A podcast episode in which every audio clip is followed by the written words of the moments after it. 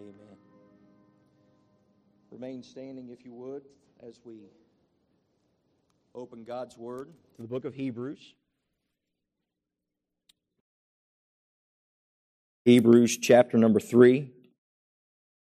We've been working our way through the book of Hebrews, and I've thoroughly enjoyed making our way through this book. It's a very uh, thick book, so to speak. It's not long, but it's deep.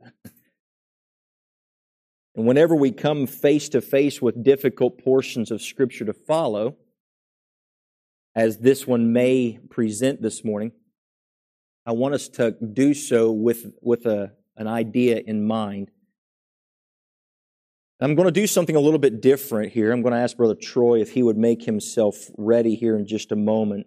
Uh, we're going to read our portion of Scripture this morning, and then I'm going to ask him if he would come and if he would pray, and it's a specific prayer that's going to need. You see, whenever we face difficult things, we need to understand that it is a test of our love of the Lord Jesus Christ on how we respond. It is a test of our love of God that not only do we hear, but that we process and apply. And I don't know about you, but I do not want to vainly claim that I love my Lord and Savior Jesus Christ. And so I'm going to ask Brother Troy, after we read this, he would come and ask God, beseech on our behalf. And while he prays, I'm going to ask you to pray in your heart that God would remove anything of you that might get in the way of him this morning. Look with me, if you would, Hebrews chapter 3, verse 12. Take heed, brethren, lest there be in any of you an evil heart of unbelief in departing from the living God. But exhort one another daily while it is called today, lest any of you be hardened through the deceitfulness of sin. For we are made partakers of Christ if we hold the beginning of our confidence steadfast unto the end, while it is said, Today, if you will hear his voice, harden not your hearts as in the provocation. For some, when they had heard, did provoke howbeit not all that came out of Egypt by Moses. But with whom was he grieved forty years? Was it not with them that had sinned? Whose carcasses fell in the wilderness? And to whom sware he that they should not enter into his rest, but to them that believed not? So we see that they could not enter in because of unbelief. Brother Troy, if you would come at this time. I'm going to ask you to pray as he prays in your heart, if you would pray, that the Lord would help us to see us the way God sees us, the way we are. For the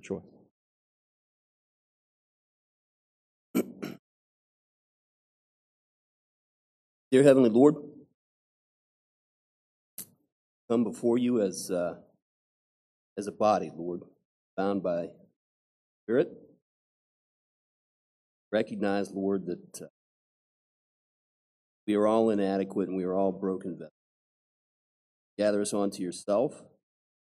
It is by thy promise and thy strength that we are here. Seek to understand, but when thy spirit facilitate the Lord, thank you so much. You've given us all that we we need to undertake these things and bless in abundance. Lord, that you are our great reward. You are our joy. And that is where we derive strength. Lord, let this be an outworking in each one of our lives and then carry out into those among us in our own world here that uh, thy glory would be realized, Lord we would see people come to know you and thy will be done, Lord. Times are always trying, but amen. You are consistent and above all, Lord. Brought us here this time for that purpose. Thank you so much. Thank you for that church. Thank you for that word. Thank you for that spirit, Lord. Thank you for Brother Andy that would preach to us. Give us fertile hearts, Lord. Take this in and then work with it. Change our lives. In the... Amen. Thank you. you may be seated.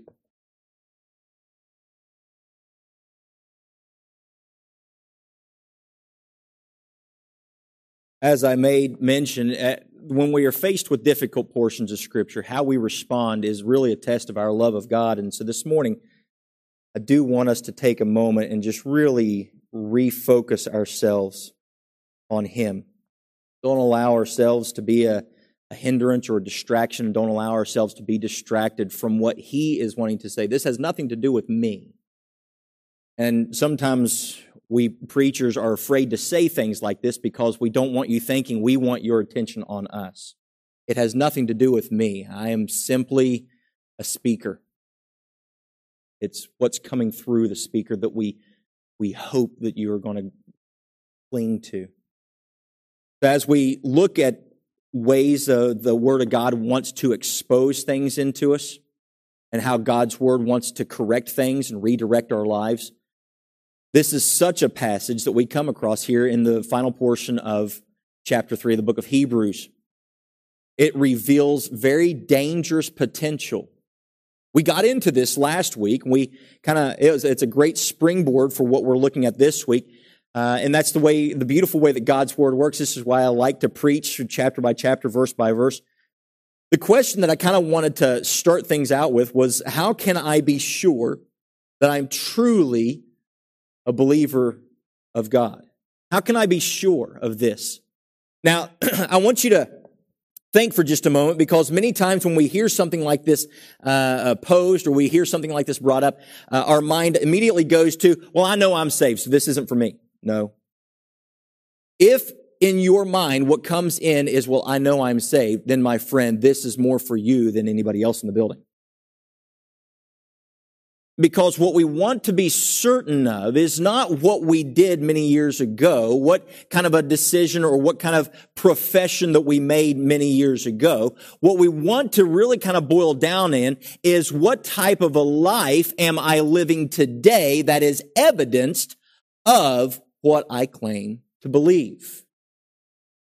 Now, I want you to think about this for just a moment. How many times have you heard someone say, well, uh, I, bleed red. I am a Ohio State Buckeye fan. I bleed, I guess it's bleeding red. I'm a Marshall fan, so we bleed green. I'm assuming that Buckeyes bleed red.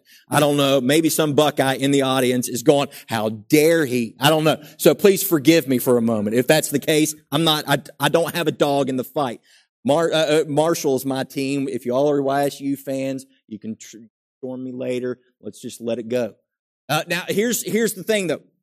If if I never wore anything or never cheered for uh, the Ohio State Buckeyes or or anything, how in the world would you believe me when I say, "Oh, I'm a dyed in the wool Buckeye fan"?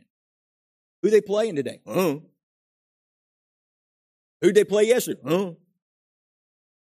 Well, how in the world are you going to claim to be a dyed in the wool Buckeye? Not a dying You're a bandwagon junkie, just like half the other half the other people who claim.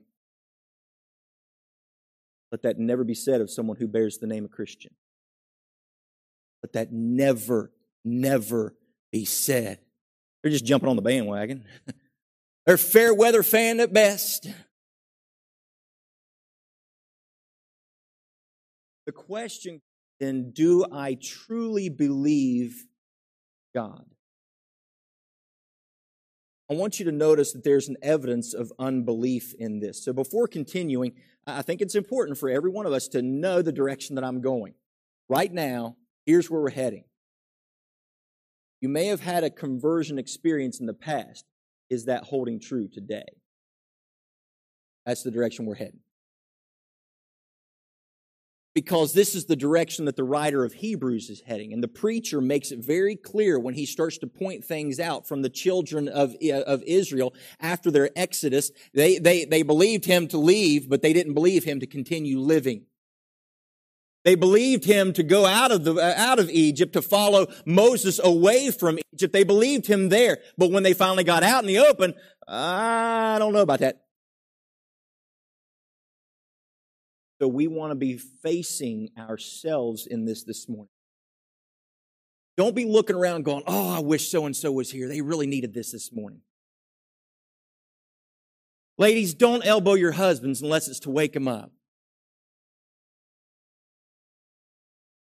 It's you needs to hear this. It's me needs to hear this. Let's look at a couple things really quickly as far as the evidence of unbelief. You know, there, there's something in this. Look at verse number 12. It says, Take heed, brethren, lest there be in any of you an evil heart of unbelief. Now, eh, he, he goes ahead and he puts it right out there. If I was to ask you, if I was to take a poll this morning before we just read this, now you all have the cheat sheet. But uh, if I had polled everybody on their way into church, maybe I had all the deacons at every door and they polled everybody and they said, give me three things you would consider evil. You know what would probably come to people's mind would be things such as, as murder, rape, uh, um, uh, theft, uh, um, uh, terrorism. They, I probably just got flagged on Facebook. Um, uh, they probably have all these, they name a lot of different things, right? Would you have labeled unbelief as something that was evil? Look at the verse we just read. Take heed, brethren, lest there be in you an evil heart of unbelief. My friend, not believing God is a sin. Not believing God is evil. I want us to face the reality of this. And how can we know what kind of an evidence is there that maybe we have an unbelieving heart? Look at the evidence that was there with them in the second part of this verse. In departing from the living God. Now realize something. They didn't, they didn't leave Egypt, follow Moses and go, all right, we're one of the children of Israel. We're one of God's chosen ones. We're making our way through. Hey, you know what? I'm out, going back to Egypt. No, they were still there. They didn't say, well, you know what? I, I just, I, I, I'm an atheist now. I'm, I'm out. I'm an atheist. Uh, you know what? I'm, I'm not going to be an Israelite anymore. I'm going to go, I'm going to go uh, be an Ishmaelite now. That's not what they did. They just didn't believe him in his promises.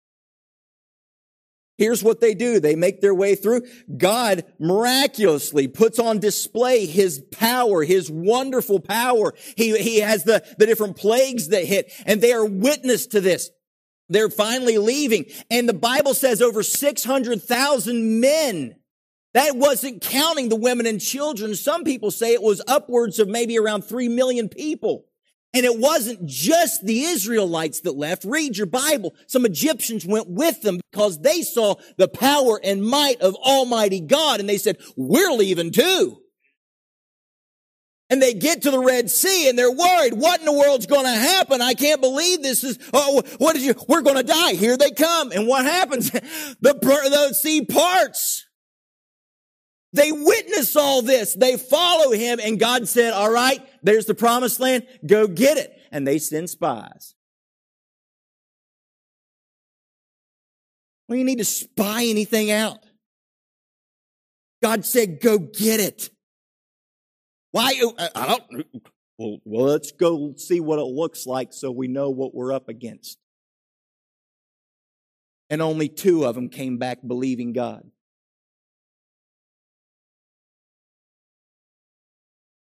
The rest of them came back and said, Oh, no, man, you got to see these guys. And we're like grasshoppers compared to these guys. We just tiny. And everybody out there, they all big. We're, uh uh-uh, uh, we, we, we can't do this. okay.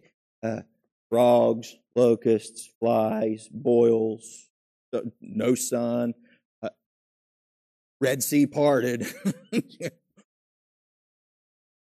we can't do that. They didn't have belief. And God said that that act evil. I want us to understand where they were so that we can understand where we are. Notice this the old adage is that conduct determines character. no, my friend, it does not. People are not liars because they lie. People are not uh, thieves because they steal. People are not murderers because they commit murder. People murder because they're murderers at heart. People lie because they're liars. You see, your character determines your conduct, not the other way around. The heart is deceitful above all things and desperately wicked. As we come to these type of, uh, uh, of portions of scripture, it is important for us to dig in and not turn away from it. Uh, you know, well, that's for somebody else. That's not for me. That's evidence it's for you. Well, I, I, I, I don't really need this message, but that guy across the hall, he needs this. Man. That's evidence it's for you. you. see, many are quick to claim that they believe in God for salvation. However, do they believe in Him for life? Uh, let's put it out there. Jesus said when he was talking to Thomas, and, Thomas was like, Well, how do we know the way? He says, I am the way. You remember that verse? You remember that John 14, 6, where Jesus says, I am the way. Okay, so we all know that the way to God is through Jesus. No man comes to the Father but by me, right? What else did he say? I am the truth. I love the way uh, he says it to uh, Pilate. He says, Anyone who is of truth hears me. But you know what else he says? I am the life.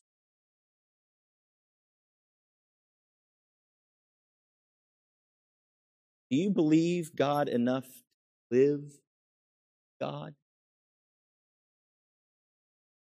Do you believe God enough to live the life that He has put in black and white? Do you believe God enough to obey His word? That's the question that we need to really kind of focus in on today look at something here. This idea of turning away or departing or falling away from the living God. To not believe God and His promises, to not believe God and His word, to not believe God and what He asks of us, is to depart from God. And so when I come across something in Scripture and I say, well, that's nice and all, but it's not for me, that is departing from God when God's word exposes something in my life. And here I, I sit in, a, in a, a, setting such as this under the preaching of God's word, under the teaching of God's word, and something, ooh, ooh, wait a minute. I don't like that one. That one is for you. And to ignore that little poke and that little prod that, and I, am uncomfortable now. I, you know, I can't wait to give him a piece of my mind. That one's for you. And to turn away from it is sin. Unbelief. To not believe God is to depart from it. Turn away from truth is to turn to your own thoughts. Places you as your own personal God. Well, pastor needs to understand. I, you don't owe me any explanation. Get this. When we go home, we all leave here, ain't going to your home. I don't live with you Monday, Tuesday, Wednesday, Thursday, Friday, Saturday. And so what you choose is not anything that you have to explain to me. It ain't even anything you have to explain to one another. You got to answer to God for that. You got to face God one day when he says, I gave it to you in black and white and even put a chubby bald head and fell in front of you shouting about it and you didn't say anything. I gave it to you. You're responsible. But we don't believe him. You see, a mark of truly believing God for salvation is how tightly we cling to this belief. I want you to notice something there in verse 14. It says, For we are made partakers of Christ if we hold the word from the beginning of our confidence steadfast unto the end. This is not one of those, if I don't cling tightly to it, I'm going to lose my salvation. That's not what we're talking about. It, it, you've got the some people have the idea, okay, see, right there's evidence. I can get saved, but I have to hold on to my salvation or I can lose it. I can let go of it. That's not what is being said in this passage. Please do not insert words into God's mouth. We talked about this last week, how we have different if statements that are not necessarily conditional statements, but they are statements of logic. In other words, if you are a child of God, this will be true of you. And this is what we're seeing in this. It says, For we are made partakers of Christ. That if can be translated, if it be true that, or based on the assumption that. And so we see that if, he's not saying as long as you. No, he's saying if it's true that you hold on to the confidence that you had from the beginning. What confidence is that? Somebody opens up the Word of God. They expose to you your need of a savior. They expose to you your sin. And in repentance and faith, I believe that Jesus Christ is the son of the living God, died for my sins, was placed on that dirty, filthy, rugged cross, brought down, put into the tomb, three days later, rose from the dead. I believe that and I believe that he did it for me. And in repentance and faith, I trusted him as my savior and I believed him for salvation. If I truly believe believed him then, I will believe him today when he says, Husbands, love your wives, wives, reverence your. I'll believe him when he says, Forgive. I'll believe him when he says, Do unto others. I'll believe him when he says, Forsake not the assembling of yourselves together as the manner of some is. We'll get to that when we get to chapter 10. I'll believe him because I truly believed him back here. And I believe him all the way through. That's evidence. It's evidence that I truly believed him here because I'm clinging to that same belief. He got me out, he's going to get me through. He got me out of my sin predicament. He got me out of my bondage to sin. He got me out of my old life. He will get me through whatever lies ahead. It's difficult for me to forgive right now, preacher. He says to do it. Do you believe that He's going to help you do it? Do you believe that His love and His mercy should be extended to others as well?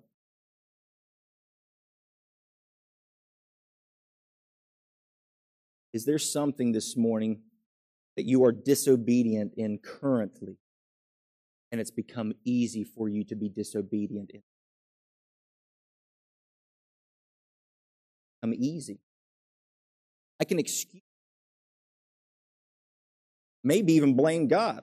Well, God made me this way. I'm just stubborn. God made me stubborn. Oh. You see, just like the Israelites believed enough to leave Egypt, they did not believe enough to continue moving forward. They only believed him to a certain point. Just like the Israelites, many Christians today are the same way. Many professing believers believe enough to start, but not to continue to live. You want to know the evidence of that statement to be true? Think for just one moment about someone you know who has a marvelous Exodus testimony, marvelously, gloriously brought out of a certain life or out of a certain walk. They were marvelously, gloriously turned from self to Christ. Where are they today? They got the Exodus story. They never made it to the promised land. They've got great stories of the past, but they have no stories of today. How God is faithful today. If that's you this morning, please don't get mad. That's it. And move toward Do you have an Exodus story? You know, there's some people that don't even have that part. of it.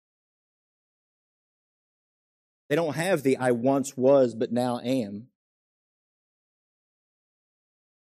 It's wonderful if you have an Exodus story, but can I ask you, do you have a continued testimony of faith?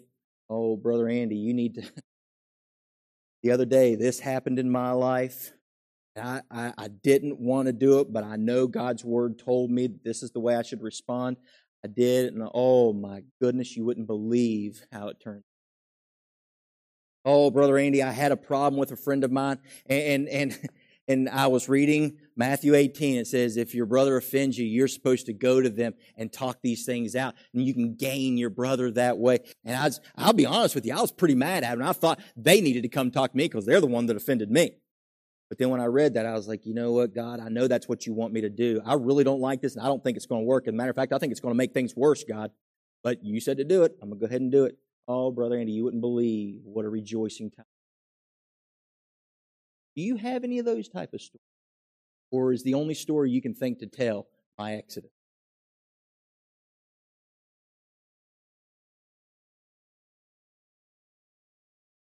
There are different evidences of unbelief, but there's an example that was given. You'll notice that the example cited of Hebrews, of the Hebrews not believing God, it was over 40 years he struggled with. 40 years.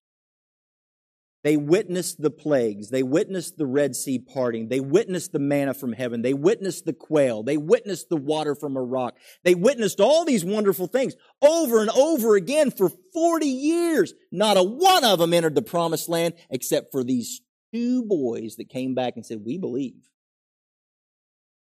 Caleb and Joshua, almost 3 million people. The Bible says over 600,000. Let's just take the men above the age of 20.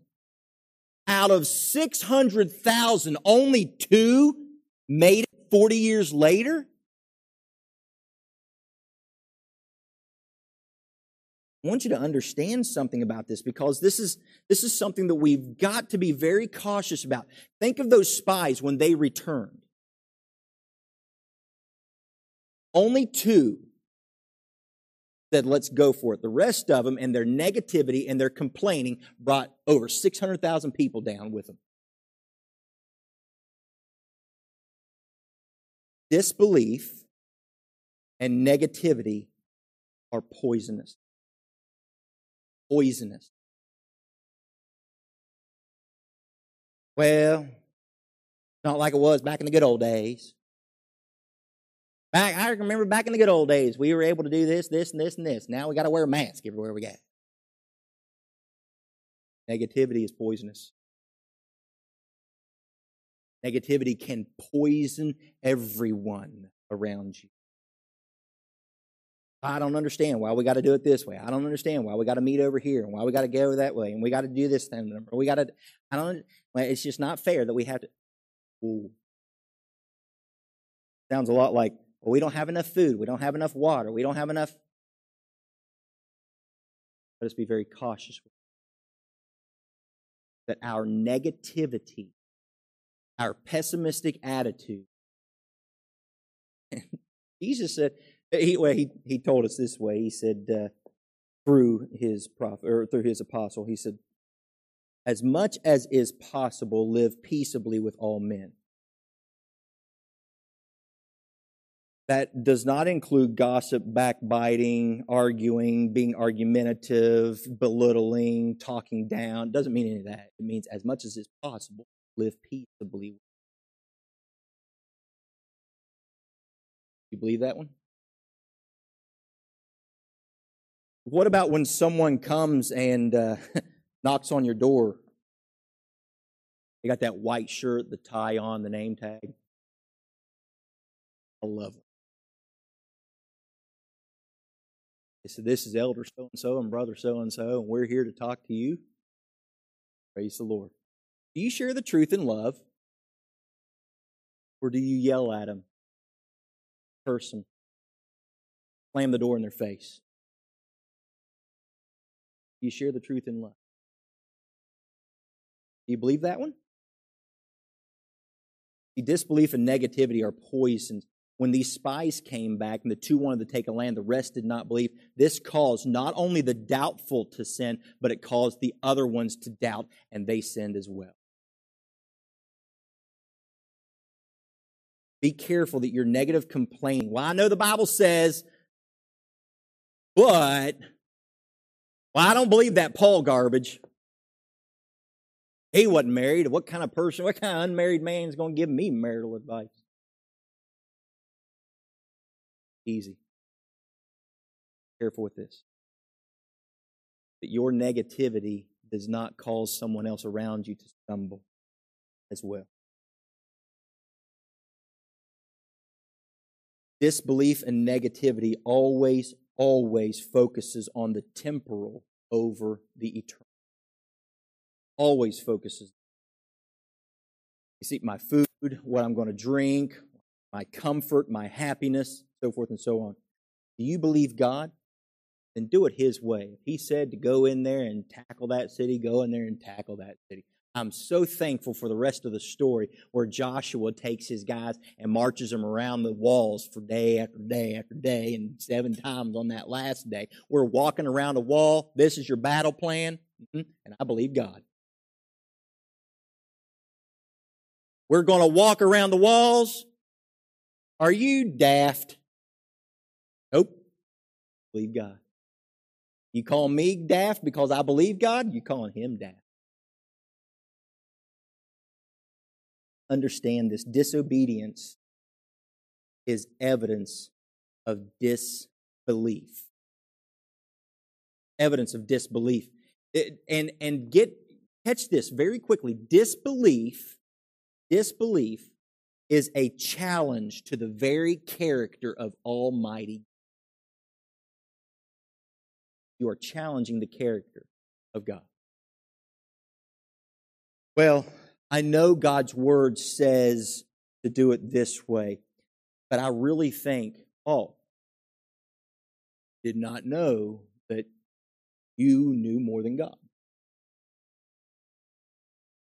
I know God's word says that I'm supposed to, but that is a challenge to the character of Almighty God.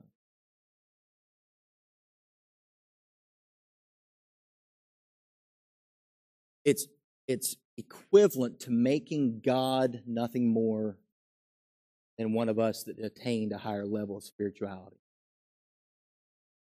You know that in the Mormon church, they actually teach God was once a man who achieved godhood status.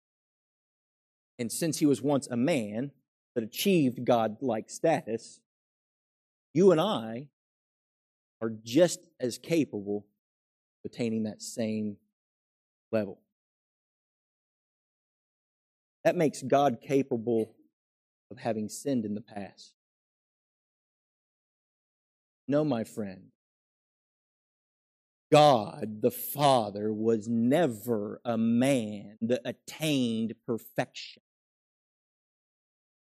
God the Father was the eternal being, the creator, and God the Son, equivalent, equal in his time and in his talents and in his abilities, completely equal to God the Father and God the Holy Spirit. They were never created, never sinned, always perfect, and that's why they're able to claim, I never change. So even though the Bible was written some 2,000 plus years ago, guess what? It holds true today.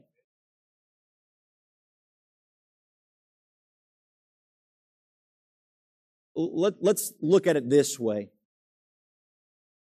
Notice the effect of the unbelief. It says that they provoked God to anger. Notice that says there in uh, verse 15 while it said today if you will hear me if you will hear his voice harden not your hearts as in the provocation they rebelled against god and provoked him to anger It's like when I used to sit in the back seat and my mom and dad would be driving down the road and, and we'd be heading. We didn't have iPads, iPhones, and all this other, other techno gadgets, all right? We didn't have that. You know what we did to occupy our time as we drove from West Virginia to Florida or wherever we were going? We counted cars. I bet the next one's going to be red. That was our excitement. And then from time to time, you know, we would argue, but we'd have that middle seat belt strung down the center line. And the velour seats, you remember that? And you could just, you could take your hand, you could rub it one way, it would be one color, rub it the other way, it would match. We would make our line down the middle. Don't cross my And what would you do?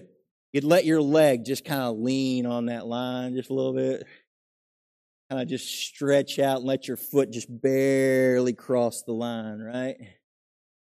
And then you'd hear from the back seat, Mom, he's got his foot on my side.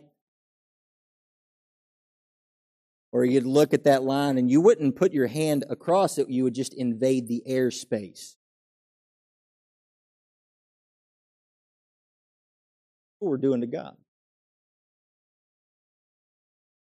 What are you going to do? I'm not touching you. What are you going to do? Know you said to forgive, but I'm not going to do it. What are you going to do? I know you said you don't like the way I'm living right now, but uh, I'm not going to change. What are you going to do? I know you said you want me to love my wife, but you know what kind of argument we just had? I'm not going to do it. I know you said I'm supposed to respect my husband, but you, see the way he talked to me a while ago? I'm not going to. What are you going to do? What are you going to do? And every day that we continue this attitude of, I know what the Bible says, I know what God expects of me, but I'm not going to do it. What are you going to do, God? What are you going to do, God? Huh? What are you going to do? That's how we're treating Him.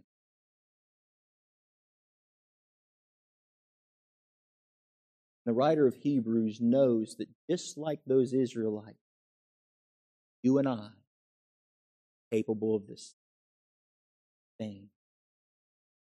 And he says, Take heed. Just a few. This one may include yours. I'm going to give you just a quick list, just a few examples of whether or not I really believe. So the question, do I do, do you really believe? Do you really believe God? Think about this. Do you think that there is a better way to live? Do you think that there's a better way to do anything?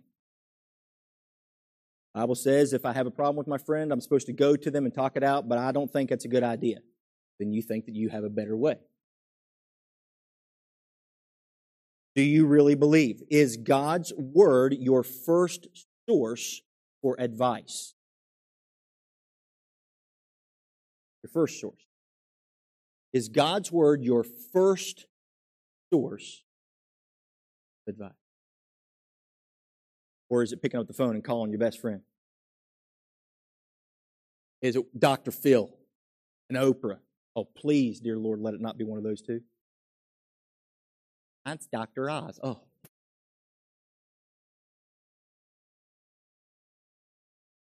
Do you see how close you can get to sin?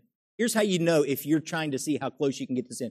I get these questions from time to time. Pastor, is it really a sin for me to?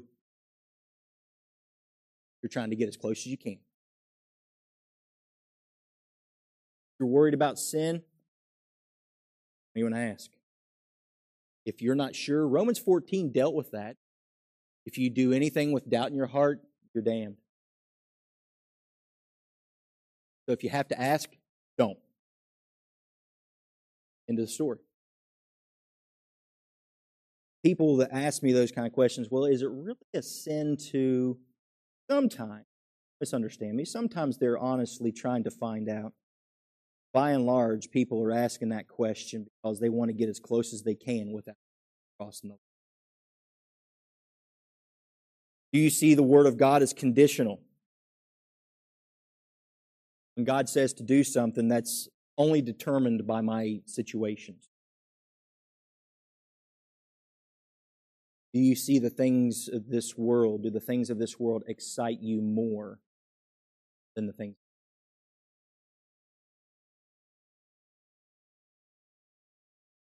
God said it this way Call unto me, and I will answer thee and show thee great, mighty things. He never said, Watch the Super Bowl, and you're going to see great and mighty things that you. Here's a spoiler alert one of them's going to win, the other one's going to lose, and people are going to hate one another.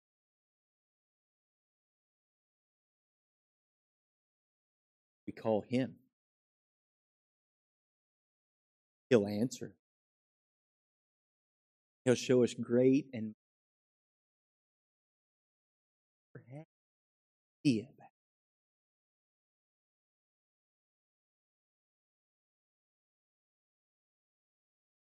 The escaping this unbelief is filled in this well. Notice what it says there in verse 15. While it is said, Today, if you hear my voice, harden not your hearts as in today. Can you go back to verse 13 with me? But exhort one another daily while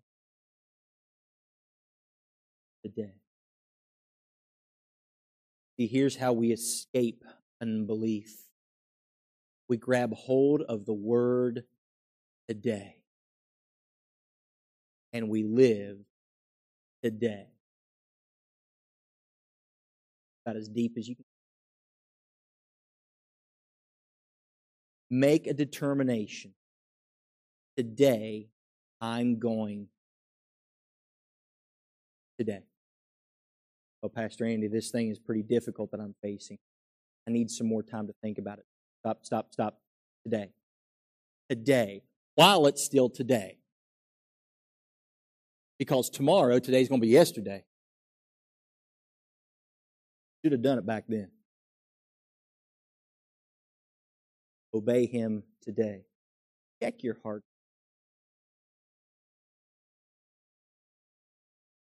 Look, look, there are two methods at this. Very first part of taking heed is in verse 12. Take heed, brethren. In other words, you need to focus in on this thing yourself. So examine your own heart and life. Right now, before we move any further, today, right now, this very moment, examine your heart. Is there something you've been saying no to God about today? Say yes. Today. Quit provoking Him. What are you going to do, God? I mean, I've gotten away with it this long. What are you going to do? I've been living this kind of lifestyle. I'm still going to heaven.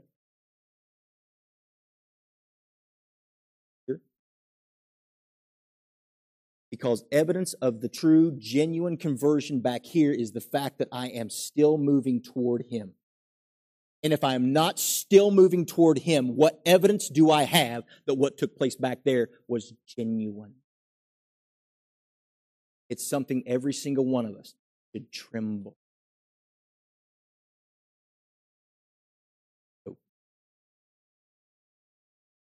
There's two things in this. One is to take heed, be attentive, examine yourself. Second, we look at Verse 13 exhort one another daily. That's the beauty of this setting right here. You see me doing something that does not reveal Christ, that is not in keeping with His word. Don't, don't come up and tell one another about stuff that you just prefer. You know, when you wear those crazy socks, Pastor, I just really don't like it. Well, you buy my socks and I'll wear yours uh, Pastor, I, you know, it, when you do this or when you do that, I, I would prefer you didn't. No, just stop. If I if there's something I'm going against Scripture on, I'm not doing things the way God would have me to do them. Please love me enough. Please love me. Notice. Do you have anything to address? Then take concern to address it and then help others around within the church. this is not your license to become the church Gestapo. Pastor told me I was supposed to talk to you. I will put you under that bus so fast your head will spin. Don't even think about it. But decide now that you are going to help. Decide now you're going to be a help to others and that you're going to be helped by the beauty of a church. I'm here to help you. You're here to help me maintain what I profess to believe. Never be so quick to turn away loving correction. Never. Understand that this is an imperative command. In Greek, you have the imperative. In other words, it's saying, do this. It's not a suggestion. You have two. The first one is for you to take heed, be on the watch, be attentive. The second exhort one. If someone comes up to you and lets you know, brother, I love you and I'm afraid you're going the wrong direction, he is following the command of Almighty God. Please get all up. Listen to him. Go home. Pray about it. Someone does it to you. What? This is a sign of truly believing God as well how we treat one another, how we work with one another, how we respond to one another, how we function as a body together. That's an example. Truly believe Him. This morning, I believe that there are possibly people here today who have never trusted Christ as their Savior. Never. They don't even have an Exodus. But I also believe wholeheartedly that there are people here today. You know why I believe that? It's not because I'm looking at you, it's because I know me. There are people here today who are living a disbelieving, disrespectful, disobedient. I go to church every single Sunday, maybe so. There's something that you're holding on to at home in your own personal life. No is wrong. No is not how God would have you to be. Saying no. Putting your finger in the face of God, challenging His authority. What are you going to do?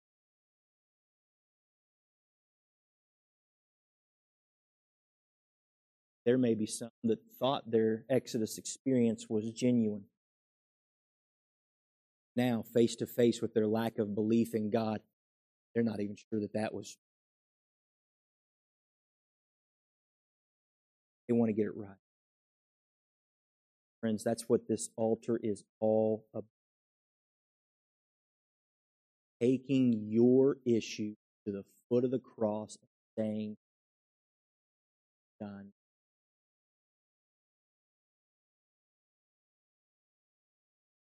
Do that on my own time today. While it is still called today. On your way home, it may not be today anymore. Today means right now. Get it done.